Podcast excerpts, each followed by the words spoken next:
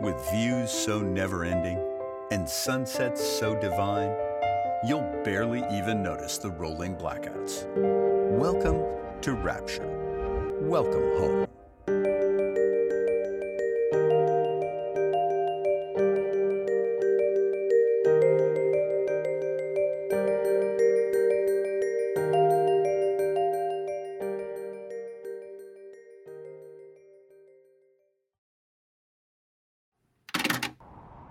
Test, testing, test.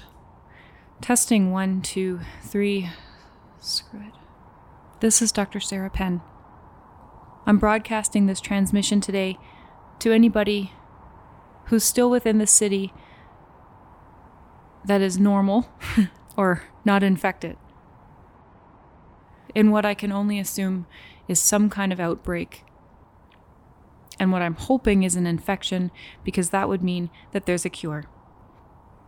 I'm broadcasting from the 5th floor of a newly built apartment complex. That apartment is named Rapture. The apartment number that I'm located is apartment 518, or apartment 518. I actually moved in here just before that outbreak that I mentioned. And I'm recording from a portable recorder that I received with no explanation in the mail while I still lived at my previous household. I received this portable recorder, and I thought that it was a gift because I'm one of the first 5 to have moved into Rapture, and I'm one of probably about 20 that moved in total before the city fell apart. As far as I know, I'm the only one left alive, or at least I'm the only one left that's still human. That's probably more fair to say. The original construction company or management company is called Chosen Estates. And they're known in quite a number of cities. They're a pretty big business, so I figured, well, maybe they sent out personal recorders to the first X number of people that move into their new building. They were pretty big on advertisements. There were quite a number of billboards placed up and around the city. But I guess the real deciding factor for me to move in here was the radio commercials. You may have heard them. Super classy. Made it seem like it'd be stupid to not move in here. This place was basically built for me. So, after some very disturbing interactions with my previous rental house's landlord, I said, might as well move. I've never lived in an apartment before, but hey, maybe it'll be perfect. At the very least, it'll be safe, was what I thought.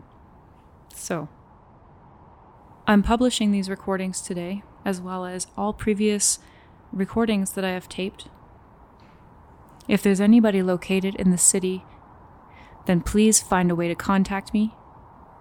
I've yet to find a way to leave this building without experiencing some of the weirdest things that I've ever experienced. Okay.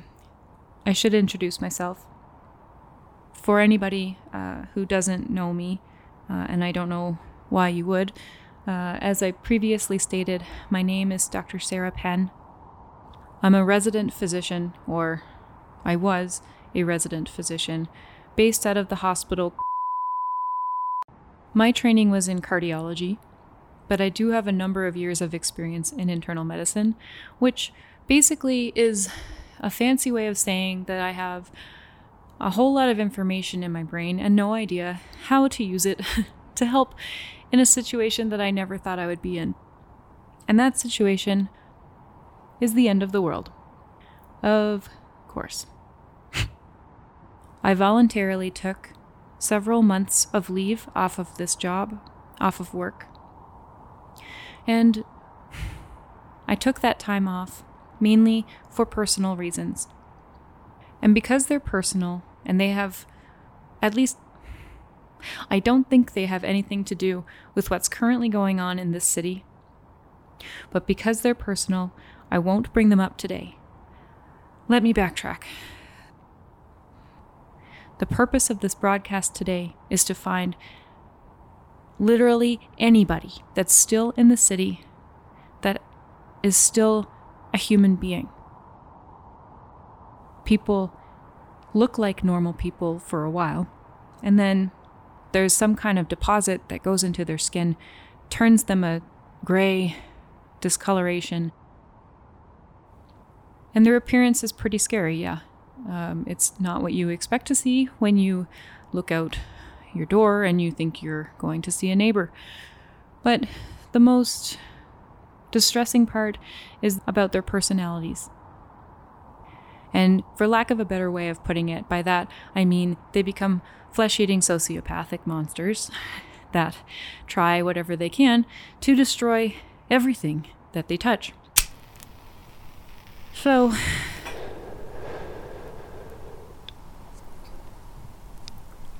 back before the world fell apart, I used to watch nature shows. I'm going somewhere with this, I swear. During one of those nature shows, I watched this episode about ants. And there was a fungus that affected the ants. The fungus would get in through spores and would take control of the ant's brain. The ant would climb up the nearest blade of grass or plant or tree or whatever and climb as high as it could possibly go. And then it would clamp on. It would use its jaws and it would bite as hard as it possibly could at the very top of whatever plant it climbed. And then it would die. It would just stay there until it died. And after it died, this fungus would grow out of its skull and would explode. And all these spores would shower down onto the ground below. So any ants that were below would then get infected with the spore. They would go find their own blade of grass, their own plant, whatever, climb up, and the cycle would continue. There was nothing left to those ants.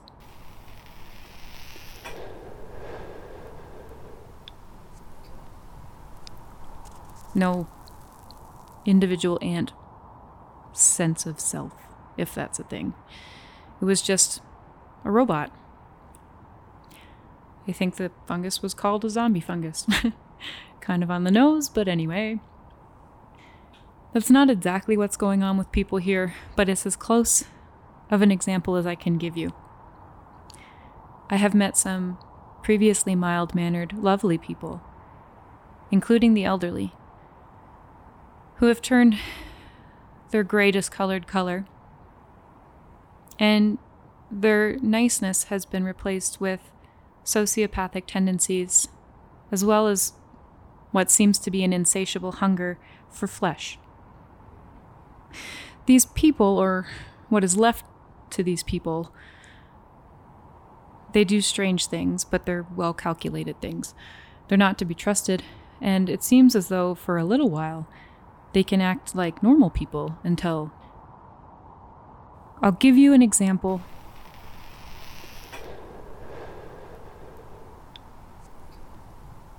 Because unless I say it out loud, it's really hard to believe. And I'm not 100% certain that I'm not just crazy at this point. But I'm pretty sure that the pandemic is not something that I've imagined. I watched one person. He was a construction worker. He used to come here every week. And he would clean my windows. It's a dusty place where I live. There's a lot of wind, and anyway, he would clean the windows every week. One week, I watched his safety harness fail, and I watched him fall. And I heard when his body hit the ground. And he died. He definitely died. Because he cracked his skull wide open. I'm not sure that was an accident. I happened to have been recording on this personal recorder at that time, and I will release my previous recordings so that hopefully, if there's anybody out there that can hear me, you'll listen to these, and hopefully you'll be able to provide some kind of answer to why this is happening, or at least how I can stop it, because I don't want to see that anymore. That man, the construction worker, I've seen him outside my building since then, every day. But his body is a few hundred yards away and is now in the middle of the road, face down, with his cracked skull exposed and bones splintered out with a protruding brain. I've seen a lot of things in medicine, but I have never had to watch someone decompose for days in the middle of the road without anybody ever even stopping to look. I suppose that means that, since that clearly is not where he fell, he must have been dragged there. And I assume that means that the infected dragged him. For what purpose, I have no idea, but I guess they got bored and gave up and left him in the middle of the street, kind of ironically, at the turning point where you would safely turn into Rapture, if the city was still a safe place to live. I'm really hoping, that this presumed infection is only confined to the city. But with that said, I haven't been able to reach my family, and they're on the other side of the country. I haven't heard from them in weeks, probably months, actually. But I like to think that that's because my phone is crap, and maybe the power lines are down. It just makes me feel better, okay, to think that it's just confined to the city, whatever this may be. So I'm looking for anybody out there within the city named who would be able to come, ideally to me, because I can't seem to get out the front door without nearly dying or being attacked or being subjected to some kind of strange classical music through what sounds like a phonograph in the middle of the night. But in all likelihood, if I can't get out, you can't get in. And I wouldn't really want you to risk yourself to try to get here if it's just a losing battle.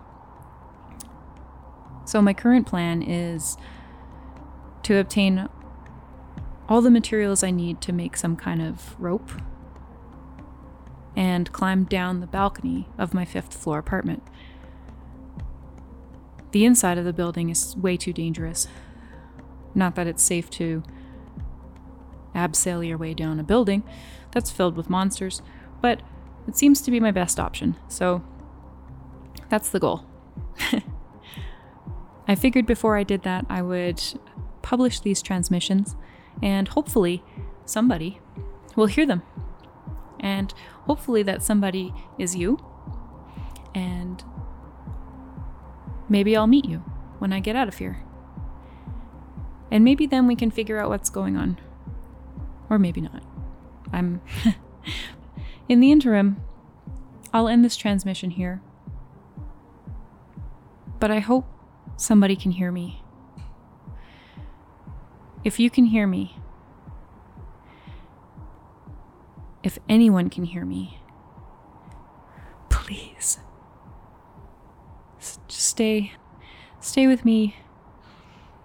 Find a way to contact me. I can be reached at this website for as long as I'll still have internet that I'm currently getting from a generator that I stole from downstairs. Okay, I'm going to work on getting over the balcony, so wish me luck. This is Dr. Sarah Penn, over and out.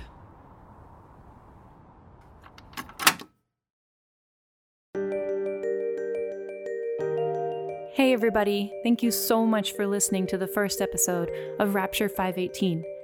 If you'd like to learn more about the show, you can check out our website at www.rapture518.com, or you can have a look at any of the links that we have available in the show notes below. If you have questions, comments, or you just want to send us a message to say hey, then we'd love to hear from you. Our email is rapture518@mail.com. Our next full episode will be in 2 weeks, but our first mini episode will be 1 week from today. Thanks so much for listening, you guys. We'll see you next week at Rapture 518.